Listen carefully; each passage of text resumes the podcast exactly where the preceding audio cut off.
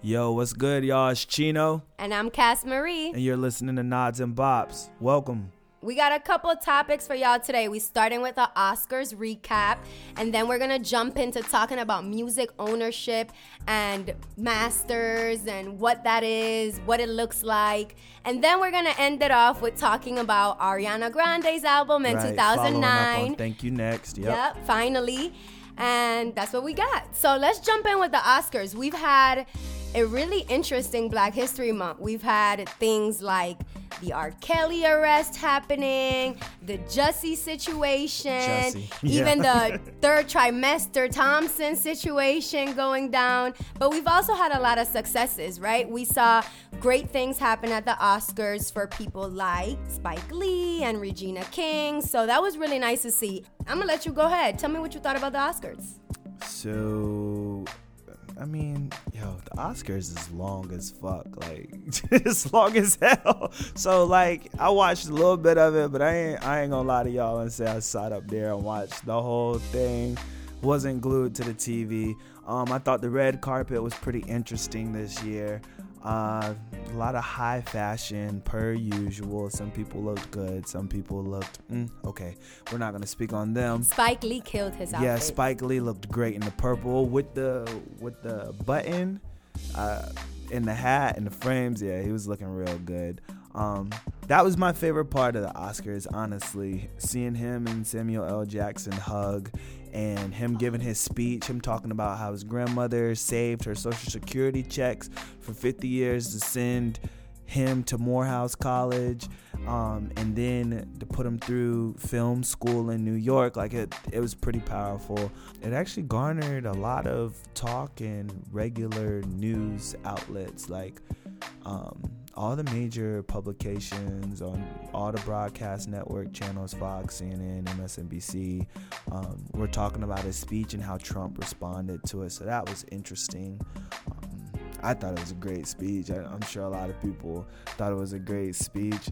And so, um, yeah, like I said, that was my favorite part of the Oscars. I also really enjoyed Bradley Cooper and Lady Gaga's performance at the piano. It's pretty powerful. But other than that, you know, regular Oscar, regular Oscars, you know, a lot of people, a lot of nice outfits, a lot of acceptance speeches. Again, shout out to Regina King. And um, yeah, that was my take on it. I really liked seeing Black Panther come back a year later and pick up a couple awards from the show because they was really, you know, well deserved. Uh, they got costume design, they got original score, um, they got production design, all three awards that really spoke to the movie. It was super visually appealing. And so for me, in those categories, I think it was, you know, well deserved. And then again, like I said, I really liked seeing Spike Lee win for the adapted screenplay. And Regina King really, really touched me.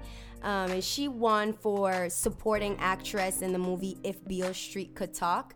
And it touched me because I believe it was the first episode we were having this conversation about Taraji P. Henson, right? And the role that she's played in pushing black women out into different roles in Hollywood. And I think Regina King, I think I said this then and I'm saying it now again, she's also been a big player Yeah. when it comes to that. She has played in I mean so many roles from from yeah from the white girl movies like a Cinderella story to the funny you know black movies that we all love like Friday. So Regina King is is really treasured and I think that for all of us it was just beautiful to see her go up there in her white dress and, and accept her award. Um, it was a touching moment for me and just proof that if you keep working at your craft you'll get to to the stages that you want. Again i don't i don't want to harp on this by saying that winning that that oscar validates her because i think in no way is that true but it definitely does show like that she you know How great yeah she how is. great she is Yeah. to go beyond that she also just for this movie alone she's won six awards um, so it's been six awards and the year you know just started really Right. uh, so that just that's a testament to how well she performed in this in this movie if beale street could talk and then we had other great movies um, like roma who won for cinema, cin- cinematography. Thank you. Yeah. and then the director of that movie also won an award um, for Best Director. So that was pretty cool to see that happen. We both had a chance to look at the movie a little bit. I saw about a good a good portion of it, and Chino watched it all the way through, and I really liked it. It was in black and white, which Yeah. at first I thought wasn't going to hold my attention. Being a kid that's um, well, not a kid, but a woman that grew up during the time of color TV. I didn't think it was gonna hold my attention, but I actually think what it did for me was made me focus on the actual story. So I wasn't distracted by the bright colors and everything else that was going Yeah. on because they had a lot of scenes where a lot of shit was going on right Yeah. like they were in markets or they were going to the movies and there was a bunch of people and a bunch of things going on but the whole time i was always focused on either the characters that were talking or the main characters that were on the screen at the time so I, I think in, in that sense it deserved that award because it, the story shined through for that movie tell us about the movie a little bit I feel like the people making the movie made it black and white so that you focused less on less on the production value and more on the storyline. So I agree with you on that. Um, or maybe we're just coming to the same conclusion because the black and white, yeah, you didn't really focus on you know how nice stuff looked. It was really well shot. I really like that. It was your typical to me, in my opinion, it was not low budget, but just low production value. Like it was just scenes of Mexico, people talking, conversations going back and forth. And I remember when I was watching it, I didn't really know too much about what was going on when it first started. And I clicked back on Netflix and read the description, and it was basically to tell the story of domestic workers during the 70s in Mexico. And as I was watching the movie, I you know you saw the political unrest. You saw what she, uh, the main character Cleo, went through when she told the guy she was involved with that she was pregnant. We saw the scene of her being in the hospital and how traumatic that was for her to birth a child that was dead, her daughter, and watch the doctors wrap it up. Um, also, the really powerful beach scene when the children almost drowned because of a current in the beach after their mother had told them, Hey, don't go out far in the water. Cleo can't swim. And I couldn't really recognize the symbolism of that scene, but it was really interesting after she saved the children how her employer, the mom of the little kids, was just like, We love you, Cleo. Everyone was saying, We love you, Cleo, this, that, and the third. And she admitted she didn't want the baby. Um, I thought it was really, really interesting when she traveled to go see the baby's father, how he he completely dismissed her and I had to realize yeah, that happens now. Like, you know, there's plenty of fathers or sperm donors that walk away from their seed and they just they don't want anything to do with them they're focused on other things um and it definitely seemed like an accident but after i saw that i just thought it was it was one of the lighter moments in the movie was one of the lighter moments in the movie was at the beginning when they had their the little sex scene and he he took a shower rod and started waving it around butt ass naked. That shit was funny as fuck. And so I was just like, I couldn't really take this nigga seriously after that.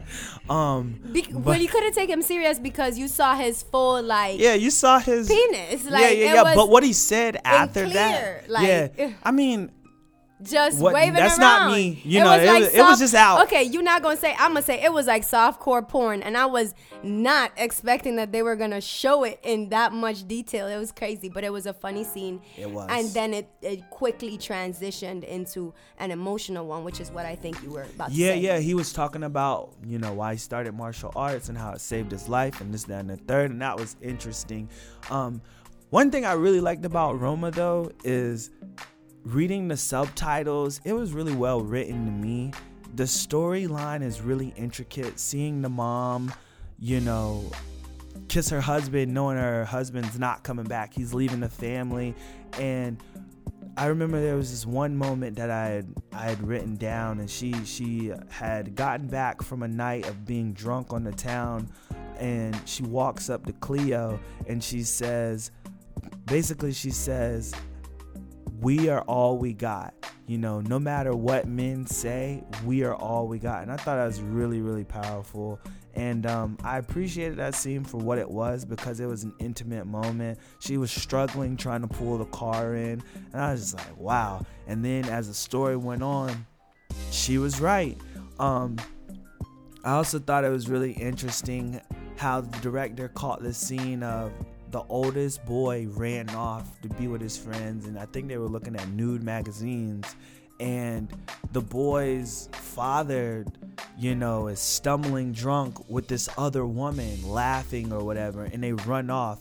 And the boy's friend says, Hey, isn't that your dad? And the oldest boy gets immediately defensive and says, No, that's not him, and tries to play it off. But clearly, we can see from the the movie like as the as the audience member yo that's his dad. And it was really fucked up. And i was i just thought about you know some of my friends i have back home who you know used to say their dads aren't shit and this that and the third. And i was like damn i got people in my family that are just like that. Like yo they'll it's weird when you see your parents out and they don't recognize you. And i've never had to feel that way before. So shout out to the director of the movie because he definitely he definitely captured the scenes really well. I think the characters put in the movie were great. The main character Cleo did a great job of, you know, uh, relaying the story of a domestic worker. I think another powerful scene was when Cleo is talking to her baby's father and he basically calls her a, a fucking domestic worker. I was like, damn, that's fucked up. But it was also really ironic when they ran into the store uh, from the students protesting in the street or whatever, and his his boys killed that guy in the store. I, I find I found it really ironic the irony the director put in of him running into his baby mother in that store while her employer is trying to buy her a crib. It was so crazy, and I the intricacies of the writing is what made it really great for me personally, and I'm so glad I watched it. I forgot to say this earlier, but it also won for Best Foreign Film. Mm-hmm. It was in Spanish, they did have subtitles. But I think that even for someone that doesn't speak Spanish, it's a movie, like you keep saying, that you can find scenes in it that are relatable from them showing the life of a domestic worker in the 70s in Mexico. There were so many parallels between the life that people lived here, you know, dur- during the times of the 60s and the 50s where you had black women who were still taking care of white kids and white families. The parallel was still very much the same, regardless of that language barrier. You want to know it's crazy? So I studied abroad in Cape Town in 2015, like fall of 2015, from like August to December. And when I went to Cape Town, we stayed in this neighborhood called Kloof, and it was a German neighborhood. It was on the back of Signal Hill, right? And I felt like I was back in Cape Town watching the movie as far as the way the house was set up, how it had a gate. Cape Town's a walled city. Like there aren't a whole bunch of cops and this, that, and the third. Like people have to hire private security.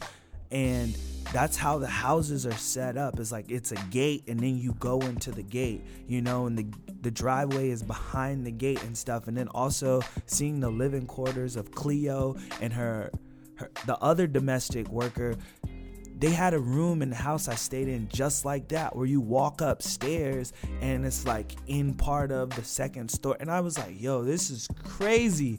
And just making that connection was it was really interesting. I've been to Central America as well and seeing some of the scenes of the way the city was set up i was like i didn't know that was a global thing. But when mm-hmm. i when i did a community service project in honduras it was the same exact thing. Like we stayed in a resort that looked just like that. Like you have to go inside a gate. It's it's walled off from the city. You know to get to your car you got to exit the perimeter. It's not like it was just it was just interesting seeing that. And that's one reason why i really appreciate it the direction of the movie, the cinematography, because it felt like outside of America. And I haven't been everywhere, you know, I've only been to a few places, but I've seen that in you know, I've seen that in the Caribbean. I've seen that in Central America. I saw that in El Salvador. I saw that in Cape Town. Um, and so what like it's just interesting. So it's funny how since it was shot in the 1970s that same cinematography like people are living in that right now like Mm-hmm. you think about venezuela those people going through the same thing Right. that those people in the movie were going through like civil unrest and with maduro and juan guaido and stuff like that like that's political unrest and it's the same thing now i also thought that it was interesting that it kind of spoke to current times just for the simple fact that I didn't realize until watching stuff like Narcos, you know, how intricate drug trafficking, the political landscape, South America, Mexico, all of that is intertwined in US intervention. And so I was just like, this is a great movie just for the timing of it. Like, it, it was so. It's just a great movie. I, I can't even say enough about it. So Yeah, it's definitely a like we keep saying, it deserved what it won. It deserved the categories that it won, and it deserved to be recognized because it was filmed bra- brilliantly, it was written bra- brilliantly. The actors that were in it did a great job. So the person that we keep referring to as Cleo, her name, her real name is Yalitza Aparicio, and know, she, shout out to her. She did a great job. I mean, phenomenal. She she really killed it. But she actually faced um, some backlash, you know, from from the community, from the Mexican community specifically, uh, because they wanted someone that wasn't that was more of a, a, a white passing Mexican, kind of like how her boss in the movie was playing um, the role that she, you know, the skin tone that she was and stuff. Even though I think the role that her boss was playing, they were white people. I thought they were yeah, gringos. Yeah, yeah, yeah, they were gringos. Yeah, so yeah, they but were they white people, but they spoke so that her kids were probably there for a long time or something like that. Well, their their kids were young, Uh-huh. and I don't know. You can't tell in the movie. I think Yeah, they, they were white passing Mexicans, even though it seemed like they were gringos when they had the family reunion. They seemed more like gringos because the maids called them gringos. Yeah. So.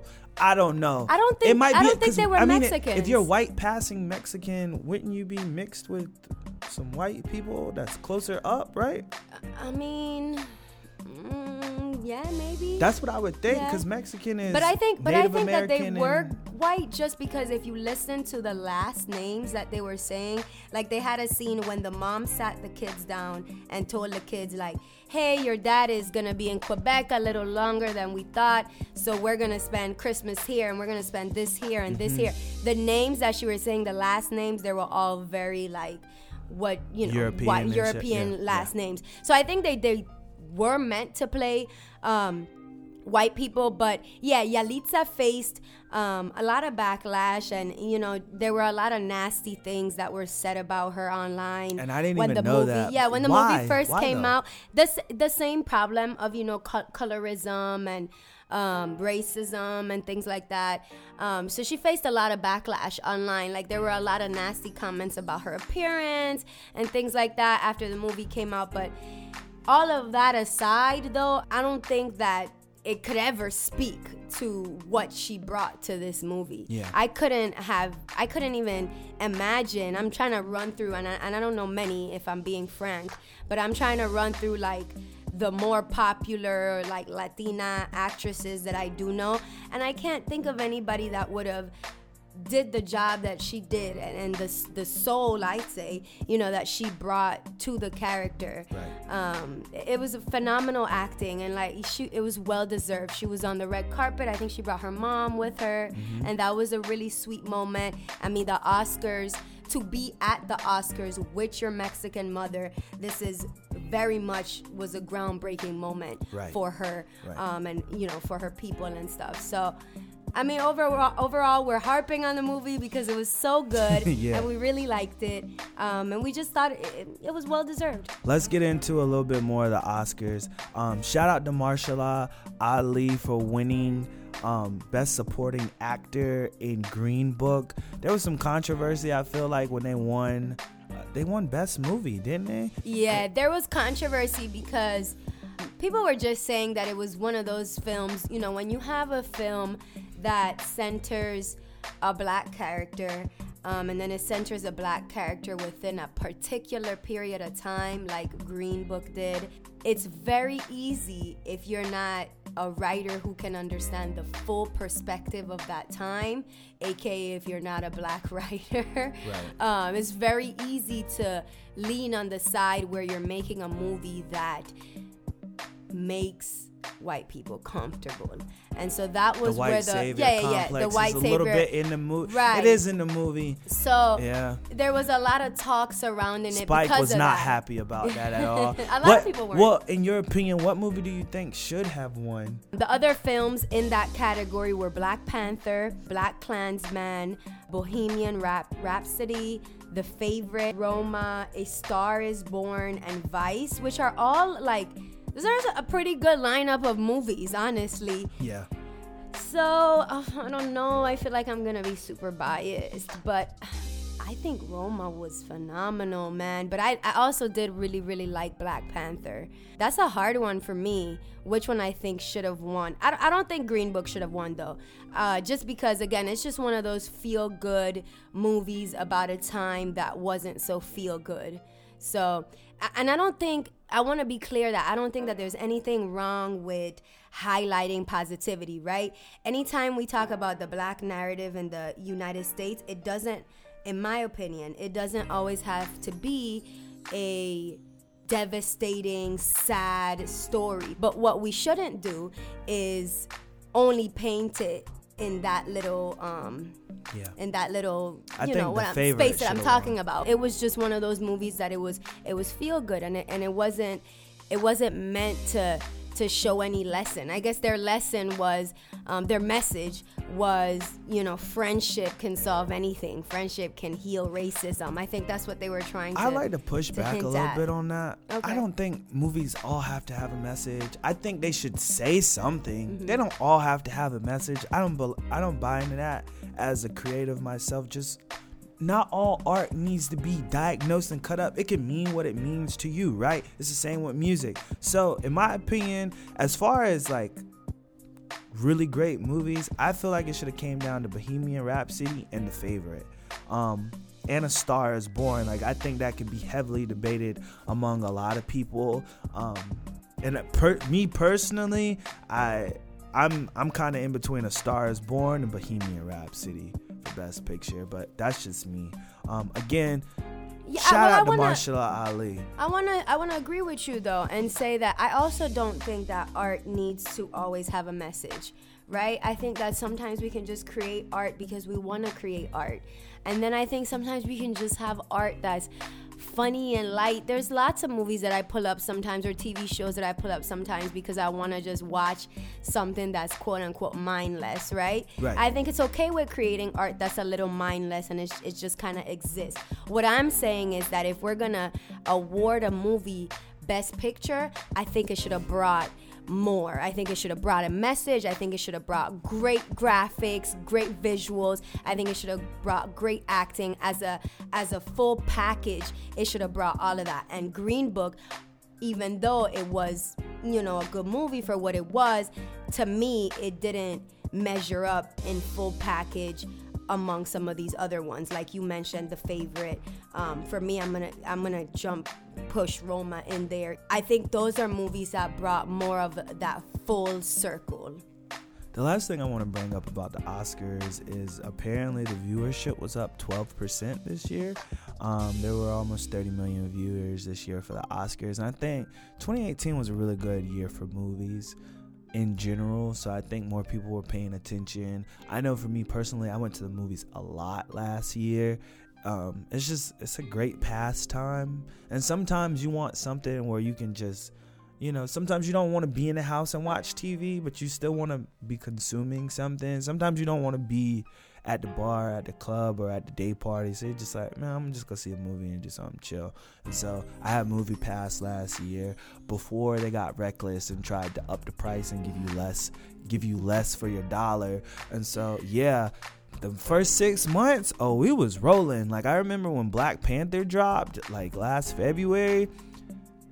Fam, them tickets was sold out for real. Like, and even though I had Movie Pass, it wasn't that easy to just you couldn't just go at seven o'clock like nah but um yeah 2018 was a good year was a good year for movies. That's interesting that the viewership was up though because they had all that controversy with Kevin Hart and you know being the host and first he was the host and he wasn't the host and he was considering being the host again and other celebrities were pushing him to take the role again and eventually you know he just decided nah he's out. And then the Oscars was just like fuck it.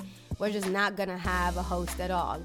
And a lot of people you know said that it worked. It worked not having a host even though they had a few hiccups and little weird moments. Overall not having a host was cool and it, it went through the three hour show and everybody got their awards and everybody got home and that was that. The after party was the after party. People said what they were going to say in their speeches. People said what they were going to say on the feelings afterwards. Everything was everything. But we're going to take a little spin and jump into music and talking about music ownership and masters and all that good stuff because this is a music and film podcast and me and Chino were having a conversation off mic about how the conversations around owning your masters have been becoming more and more frequent in the last couple years.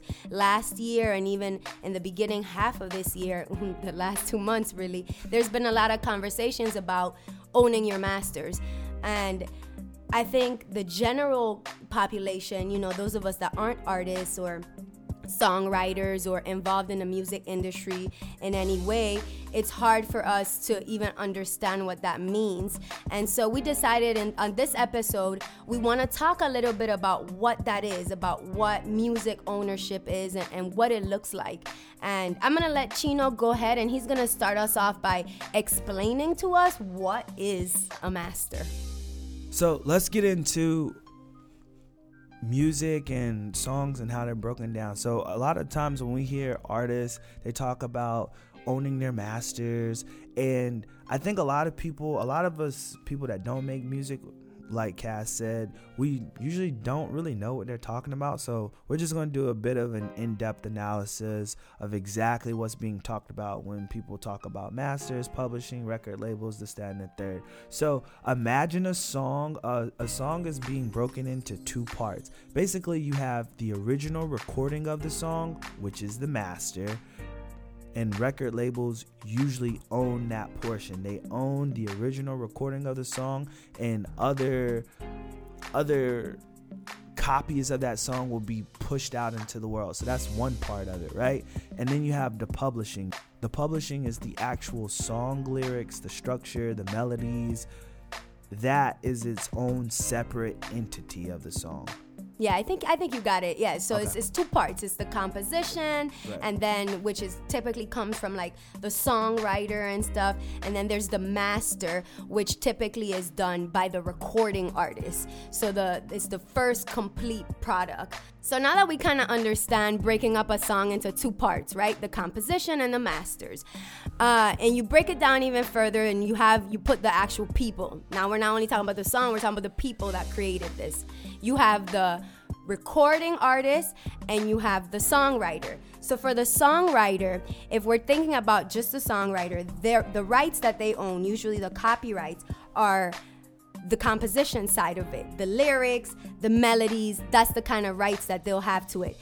Typically, though, what happens is songwriters will pass that off to a third party, which is then called the publisher. And that's why it makes sense that the song is broken up into masters and publishers. We kind of got that, right?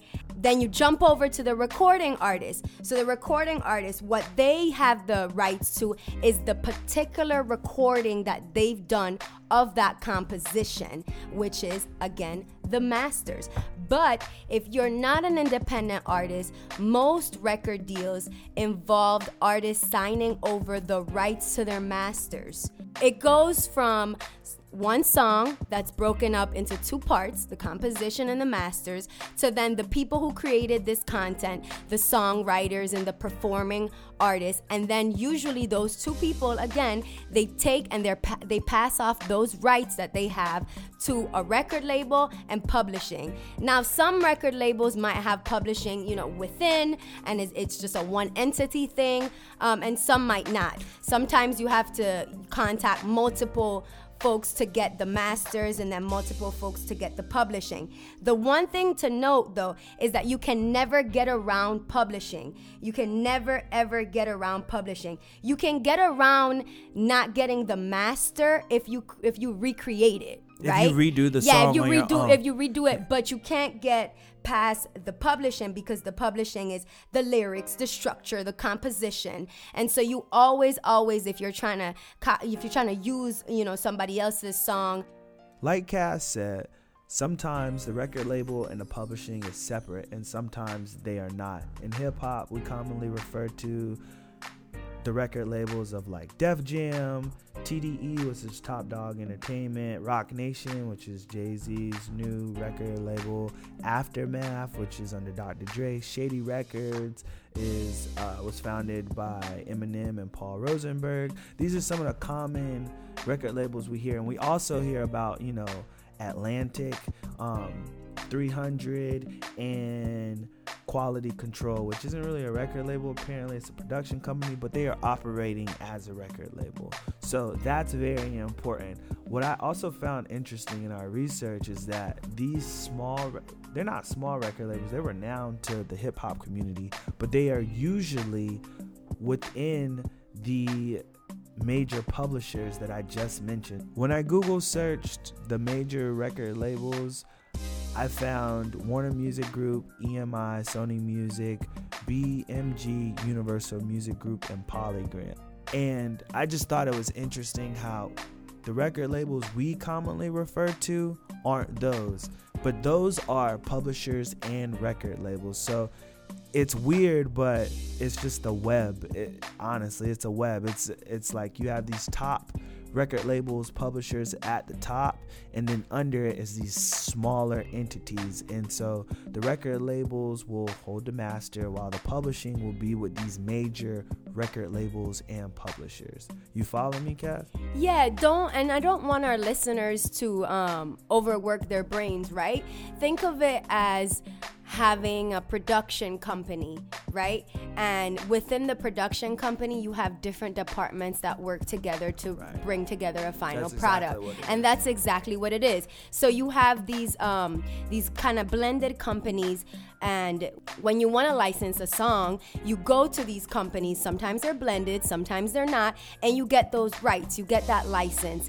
And the way that it works, and most most people don't recreate the masters. Like I said, you can get around the masters, but you can't get around the publishing. But most people don't recreate masters, and so they have to try to get the copyright, the license for both.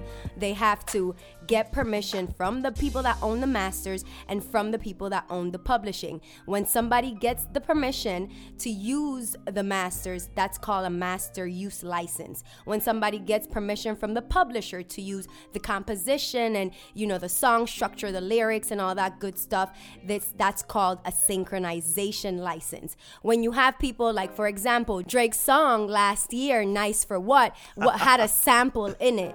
When you have songs that have samples in it, You gotta get that you gotta cleared get that cleared and you By get the that record cleared label and the publisher. and the publisher and you get what you those licenses are then called a master use license and a synchronization license. It sounds like a lot um, and it sounds complex and that's why we're doing this right? We're like if we're a music podcast we want you guys to know what the hell your artists your favorites are going through um, behind the scenes And so the reason we're talking about this and the reason that we're trying to explain what artists are saying when they say you should own your masters, like Jay Z as Jay Z was one of the people in our lifetime that said that a lot. Prince was also anti record label and he wanted you to own your music because it's so important. That's how we as artists get paid because it's being used everywhere and we get paid each time it's being used. And so masters are important to artists because you have to get permission from them in order to use it, as well as you have to pay them for that use. That's why it's so important. Um, and that's it's also important on the publishing side because you have in order for you to use it and play it publicly whether that's at a club whether that's in a commercial whether that's in a, a, a video or a movie or whatever you got to pay for that and it's it's just it's a money thing you know so who you clear it with is who's getting paid. That's why we're talking about this. And that's why our icons like Jay-Z and Prince were advocating for it because it would it would put the artist in a position that the record labels are in. The smaller record labels that are owned by the larger record labels slash publishers. And something I want to clarify so that people can understand, right? You don't always just have songwriters and then performing artists. As we know, we have a lot of performing artists that play both roles. And so when you have somebody that plays both roles, sustaining the rights of both roles of the publishing and the masters is a win-win for you. Cuz that that person that owns the publishing, which is the structure, the melody, the lyrics of the song, as well as the person who performed the song, they get paid. Mm-hmm. And that's why it's so important. A lot of the times, though, artists don't own that. So they're the ones getting the short end of the stick, even though their music might be popping. And that's why we're having this conversation because we're on the side of creatives and artists and we want to see them get paid. And so owning your own content. Owning your own content is important. It's not about oh who you're signed with. It's the only reason it matters is because it comes down to who gets paid and who does not. So Chino mentioned the more iconic folks like Jay-Z and Prince that have publicly spoken out about owning your masters. But we have people that we know, you know, from early 2000s, later 2000s who've also been having this conversation. We have Chris Brown who recently signed an extension deal with his home um, record label RCA Records. And in this extension deal, uh, he now owns he's now going to own, you know, 100% of his masters.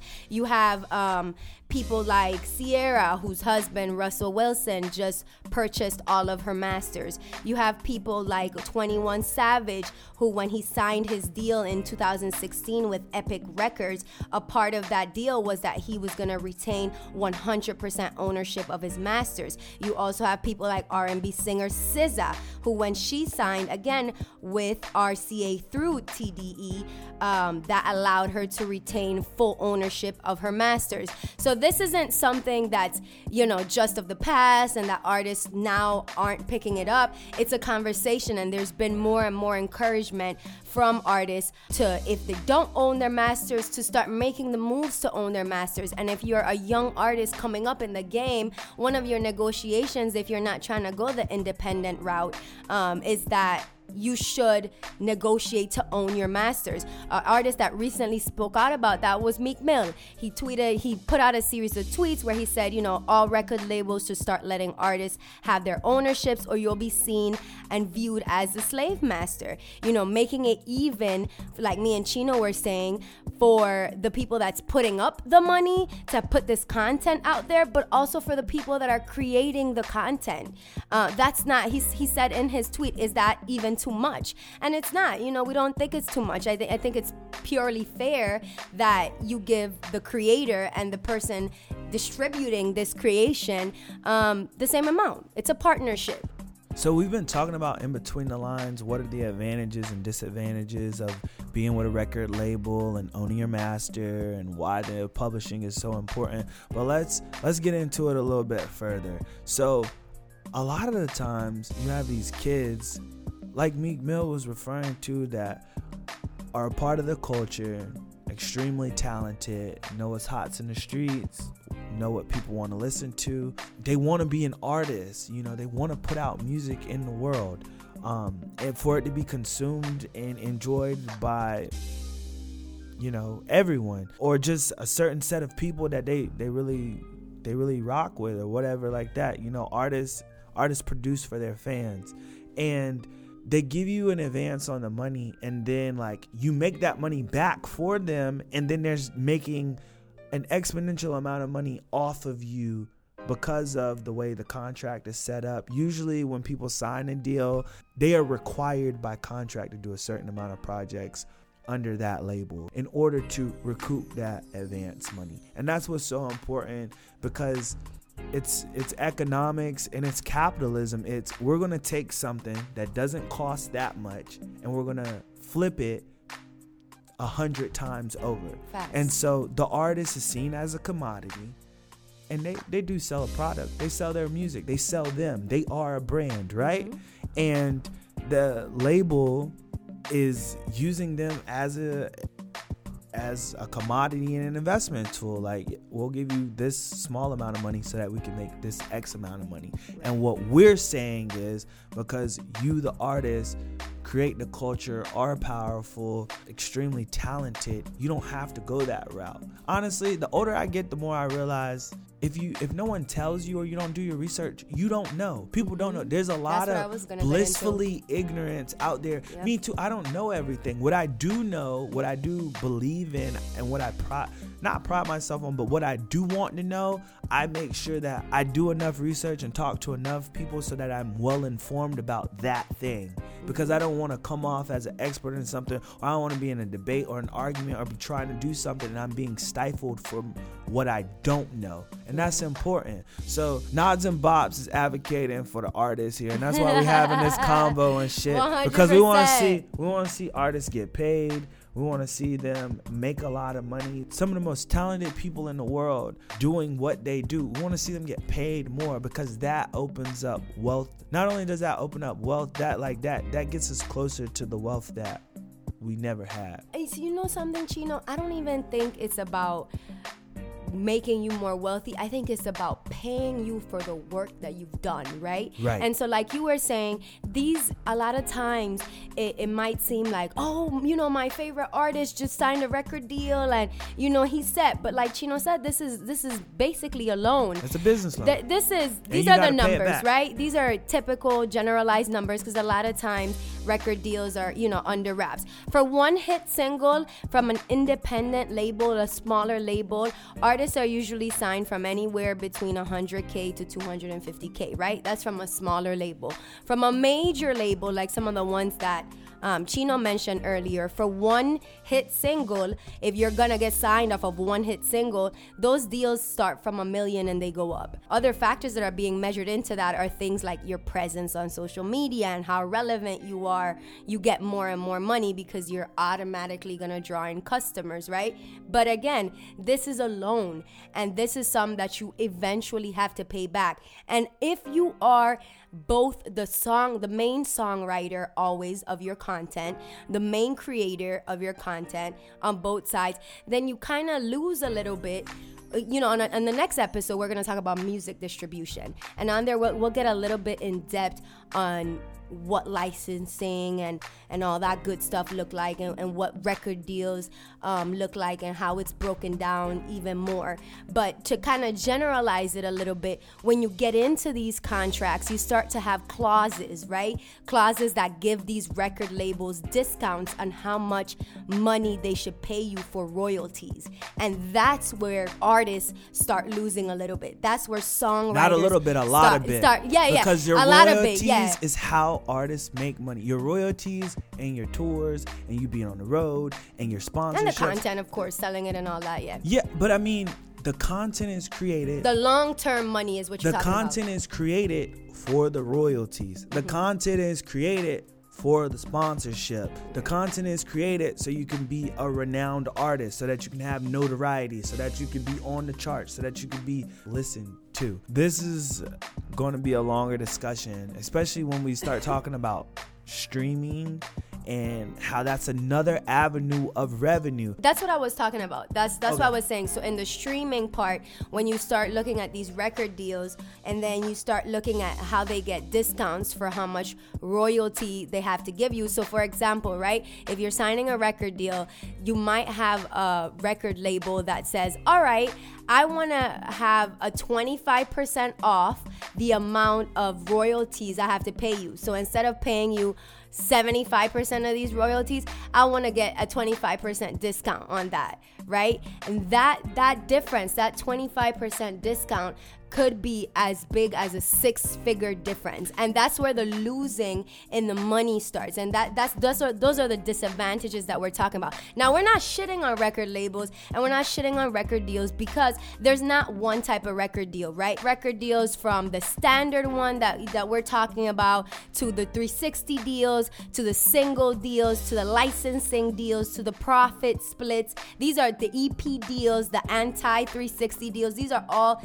different types of negotiations. And I think that what we're getting down to is that it's becoming so important, especially when it comes to streaming, because that's such a new avenue, right? We're moving away from the CDs and The the, and vinyls and of- yeah. yeah, yeah, we're moving more into the the digitalized um, and the technological. We've moved We've moved into it. into it, but but It's now we're moving back. into it in the sense of where we're creating deals based on them. So Yeah. when we're moving towards that, I think it's now become a thing where artists, especially up and coming artists, really need to seek out mentors and really need to sit down and do their do their um, research before being blinded by, hey, I'll give you a five million dollar record deal before sitting down and signing that. Really going through that record deal and making sure there aren't clauses in there that are gonna eventually have these record deals, um, these record labels making more money off of you than the little shit that they're throwing at you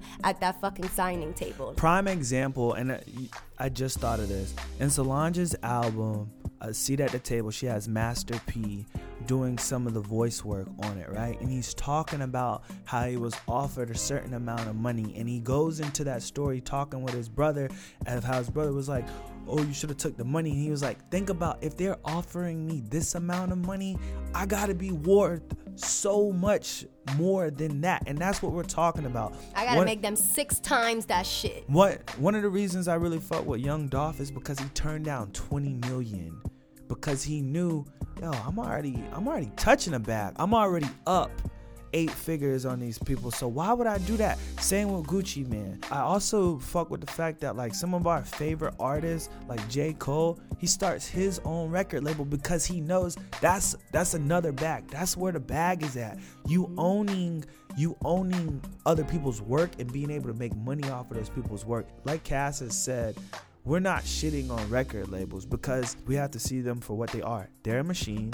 They help you get your music out. They provide you with the resources to make better music a lot of the time Because it is hard. It is hard. as an artist As an to do that. yeah, yeah, It's to expensive. It's, It's expensive expensive. as Yo, yo, we're doing a fucking podcast. And This, this shit, shit is is expensive. you feel me? So imagine an artist that got to pay for everything. But when we talking about the little, when we talked about true, when we talk about percentages and all the different deals and stuff, you got to think about it like this. If you go to a gas station, we're always looking for the cheapest gas, right? Some might be two dollars and thirty cent. Some places might be two dollars and fifty cent or two dollars and twenty five cent. You don't think that matters as much, but when you go back and look, yo, that's a lot of money. So when we talk about artists, when we talk about artists and what they're not getting, you got to think, damn. That's a lot of money they're losing out. Six figures to millions of dollars. And that's what this fight has been about since black people have started making music. You create all this, you create these cultural relics that remind people of time, history. You create this art that you, you can't create the whole fucking culture. you create this thing that can't be touched but is felt by billions of people. And not only on top of that, you don't own it. And You don't own it, and you can't decide. Oh, I want to go.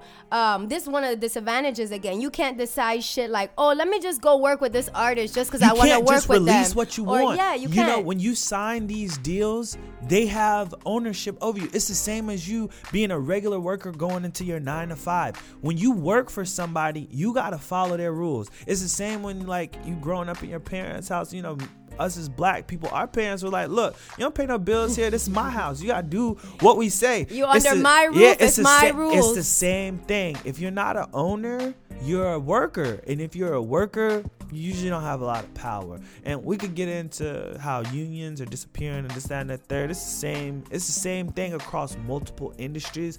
But we really wanted to bring this conversation to you, just just on the simple strength of, hey man, we support the creatives, we support the artists. So we're gonna get into more of that on episode five. We're gonna keep it moving. So, So on well, I just want to say so on episode 5 we're actually so this episode we talked about music ownership, right? On episode 5 we're to talk about music distribution and we're actually to have someone to come on here. She's really fucking dope. Um, she does record servicing. So she's to come on here and help us kind of break that down because that's where it gets tedious and complex and that's where the money money money talk comes in.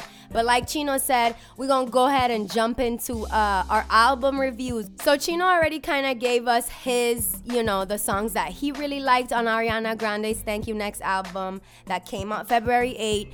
Um, so I'm gonna go ahead and jump in with mines, but he can jump in later if he wants and you know remind us of the ones that he liked. So I really, really liked um, Imagine, and I liked Imagine since the time it came out as a single. It's just a beautiful song to me, and I love the way she hits those those notes. I mean, her voice. I've never once in my life said to myself. I want to go to our Ariana Grande concert, and this last year, Ariana Grande has changed my mind, and a bitch might drop some money on a Yeah, on a concert you, I told ticket. You, I told she you, might, give she you might, chills. you that intro sets the Yeah, it bar set- it really set the high. You like, god damn. Like, And you know what? Break up with your boyfriend actually That's set the tone song. to set the tone to close it out. So I think the way that she structured the album and the way that she laid it out really worked for her. I really like the song NASA. I think it's a I do beautiful too. song. I like think NASA. she killed it. I like Needy though as You do- well. you It's a very it's for me hearing that it was very reflective. Tell me about a guy's perspective, because a lot of this, a lot of the music on her album is, is It's from a woman's women, perspective. yeah. Yeah, yeah, yeah. Yeah, but music music connects us all, and so when But I mean, from like, what, what, what about needy? Like, I like related I to like you? for me personally, I like the way it sounds. I like how, you know, she's been in some high profile relationships and she's saying she's she's talking about why they haven't worked, what has worked, what she needs as a woman, right? And I thought it was really ref- I thought it was reflective and it, it opened up. We got a little bit closer to Ariana through that song and I, I just liked I just liked the song a lot. Like I like it was, ghosting it was, too. It was that well cool. produced. Yeah, the middle, the bottom middle of the album, like I found myself. I used to think that I was just listening to it, but it's really, really cohesive. That's what makes it such a great album because it doesn't dip at all. But the songs that stick out to me were Imagine, Needy, NASA. Um, I really like Seven Rings on the too. album. I Seven have it on Rings my sounds list. good. Nah, nah, nah, nah. All right. Um, but and then I thank like Thank You Next. Thank you next is is cool. I'm not a woman, so I can't really relate to that as much. But um, break up with your girlfriend. I'm bored. That's just a good song, you know. I don't want to have to do like a lyrical breakdown of the songs, but like Needy, like I said, it was a really reflective song. And also, as a human being, we all have needs and wants in a relationship. And I was like, shit, we all we all like a certain amount of attention or a certain type of attention from our significant other. And she was touching on that. That's why I appreciated the song, you know, not because I relate directly to it, but I was just like, it's a good song. It sounds great. It's produced great. Again, shout out to um, Brown was the producer on that, but the writers of the song were Ariana, Victoria Monét, uh, Taylor Parks, and Tommy Brown. Or no, yeah, Tommy Brown, who also helped produce the song.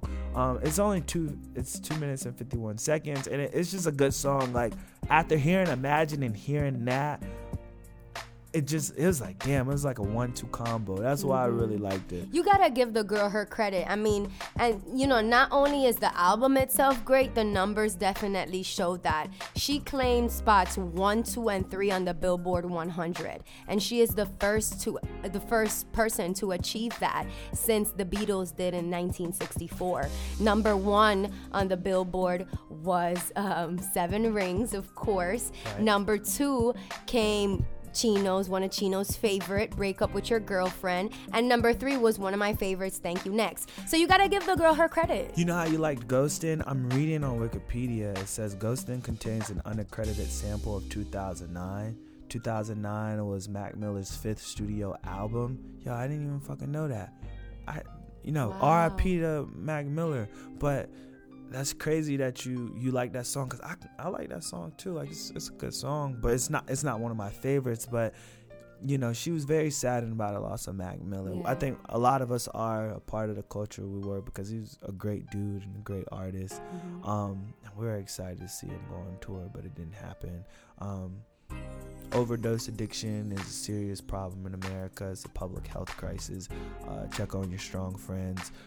Enough of the sad shit. Anyways, so um, moving on to Overall, it was a good album. yeah, it was a great her- album. it was a good album, and It uh, was the personal tour is and it gonna was- be crazy. It was storytelling, which you know when we started It Nods was, but it didn't feel like a story to me. It just felt like a lot of.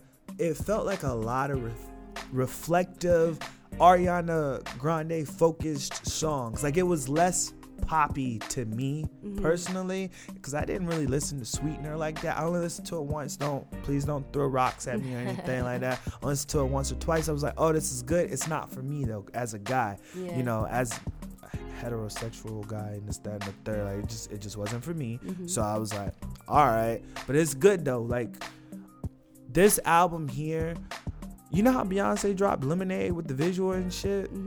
Mhm. I kinda wanna see a visual album with this. Yeah. I don't know if she's working on that now, cool. but that'd be great. I like the Seven Rings video. It did play off of Pretty Girls Like Trap Music with 2 Chainz. It did have the flow of Soulja Boy and Princess Nokia. All of that. Shout out to them. They did a Um, remix of Seven Rings. There's yeah, a I remix know. out I, with two I, chains I heard it. It's straight. Um, Let me so let me say when I say that it's like have you ever read those books where it's like not a consistent chapter book it's like short stories but the same the same person I've read a lot of books like that cuz I just lo- I love that type of structure where it's like the same person is telling the story and it's a story about their life but it's little stories about their life it's not like a chronological yeah, order yeah, yeah. It's not That's like a what- Good Kid, Mad City type of Yeah, album, that's- but it's just that's like what she's telling Ariana little, Grande felt yeah, like. Yeah, yeah, It was Yeah. great, and that's why I liked it a lot. Like I was surprised. I was actually really excited to hear the album because she's been she's been making some moves. Like she's she's been bubbling. You know, she's been making a little bit of moves. She's been making some noise, especially the last few All months. Yeah. So Chino about to have y'all bumping Ariana Grande. yeah. But let's talk about 2009 because you almost bit my fucking head off when I said that I hadn't listened to it yet. Yo, she's and I'm- such a behind music. We have four new albums to talk about that we're- Whatever. we're, gonna kind of talk about, but not really. She don't do the whole oh it drop it. Listen, me, yo, I, I gotta listen to the music, man. I got to. Man. I listen to, but I be at work when all the shit drop at twelve. I might as well listen to it. I like to like sit in my room, sometimes do some stuff that's illegal, and you know, Spark like, something. like listen to listen to the album. So I like to give myself time. Like I like to plan it out so I could sit and listen to it. I'm a I like storytelling person. You know what I like to do? I like to get in my car, turn the bass up ever so slightly, and if it's a warm day, put the windows down. I hate you. Or ride, just ride around the city. Listen, whenever I'm going somewhere that's 30 minutes, I put on a new album because it's one thing to hear it in your AirPods, it's another to listen to it in the car and feel that studio feel. Could you imagine being in the studio for some of your favorite albums and hearing it on the speakers there? You'd be like, oh shit, that's what it's supposed to sound like. And a lot of times it doesn't sound like that because of the mixing and the mastering or whatever. And you know, different quality music equipment relays different sound. That's why I love listening to it in the car whenever I'm going.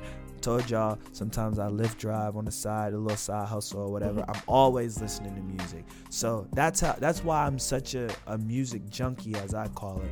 But 2009 is that shit. What's some of your favorite tracks? Some of my favorite tracks, and I'm gonna get into why. So I really like the opener, Garage Talk. Um, it felt like a, a rock beat to me a little bit. Um, like a, a little bit of a rock and roll um, influence, just a that's just a touch. I don't know if you got that, but I definitely got that. I didn't really like and that I, song I found much, my but, like yeah. Mm-hmm. I liked I liked it for the beat.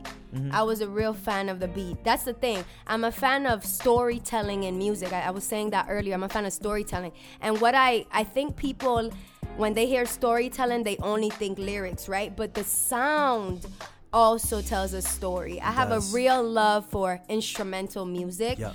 um, because th- it can also tell a story. So I liked Garage Talk because I think the beat told its own story. I really like Benz Boys because shit, I like Benz Boys. um, Ty Dolla Sign's my the favorite, one of my favorites. Again the overlay of the beat and the sounds.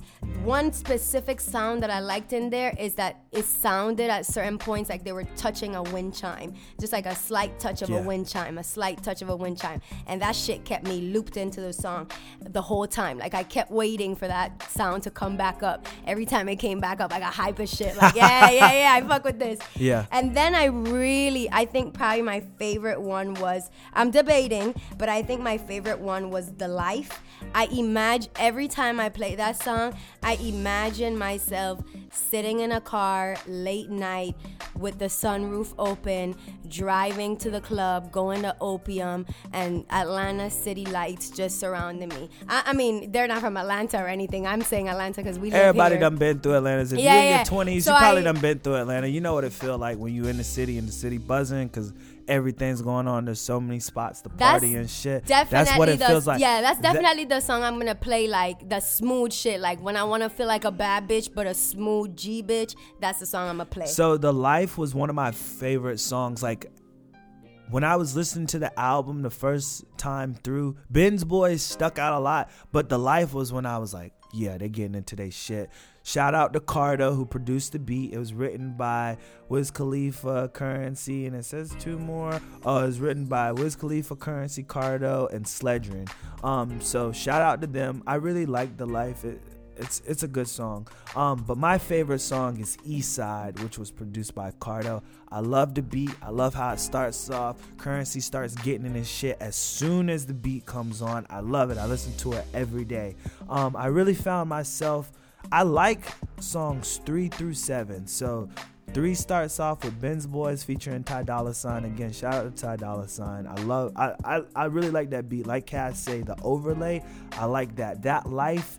Um, I really enjoyed that song too. Find a Way is, I don't know what it is, but these songs right back to back to back, it was like it was just a whole bunch of combo hits for I me. fucking love when artists get the structure of some shit. Yeah, yeah, right. yeah. It made me. I felt like I was drowning in the music. Like I was. I wasn't really feeling it when it first came on. Like Garage Talk was okay. Ten piece I kind of like, but I was like, I'm still not there yet. But then when we got into Benz Boys, I was like, oh shit.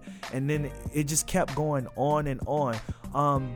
I really like getting loose featuring problem. Ah, that, Yeah, loose, little bit, get loose. I don't want to. Yo, that let me let me say something about that song, right? I really, really, and don't kill me, y'all. Like, uh, you know what I'm saying? Don't kill me. But I'm not super, super, super familiar with currency. I wouldn't call myself a big currency fan. But the way currency carried me through that fucking song, getting loose, like his his flow carried me. And I think Wiz Khalifa also did the same. But I'm used to that with Wiz Khalifa. He's been, as somebody that's from the Caribbean, sometimes y'all be talking a little fast for me in the States, and I don't really be understanding what the fuck y'all talking about. but Wiz Khalifa's music, I've always loved it because he knows how to emphasize every word that he's saying without losing his flow. And a lot of artists don't know how to do that. And he's very, very good at that. So them combined on the song Getting Loose plus the beat really just carried me through the whole thing. Yeah, a little bit. Yeah, look, uh, yeah, that's my that's my shit. So yeah, we really both we both enjoyed that album. I'm glad that I listened to it. I told Chino I was gonna listen to it. He just wanted to talk some shit. So we added a new segment to Nods and Bops. At the end of every episode, we're going to have um, a little part where we just tell you guys about upcoming or or newly released um, bops in music and film, and that could be anything from singles to albums to EPs to mixtapes, and then films can be anything from you know documentaries to comedies to whatever the case, short films, um, long whatever, long films, all of that, all of that good stuff. And so I'm gonna let Chino go ahead and kick us off and tell us about some albums that are already out and that are dropping and films. On February 22nd, Offset dropped Father of Four, Kehlani dropped While We Wait, Gunna dropped Drip or Drown 2, Lil Pump dropped Harvard Dropout. 2 Chainz new project, highly anticipated. Can't wait to see that. Comes out March 1st. And the film we're highlighting is Tyler Perry's A Madea Family Funeral. That drops March 1st. So be on the lookout for that film. Definitely be on the lookout for 2 Chainz. And we're gonna sign off. Cash, you got anything you, you want to say to our listeners before we get out of here? We're very thankful for everyone that takes their sweet ass time and tunes in and listens to us talk and, you know, giggle and talk some real shit, get into our little arguments with each other, whatever the case may be. We're super thankful. This is Nods and Bops. We're going to keep it going. I'm Cass Marie. I'm Chino. We're out. Hey, we're out.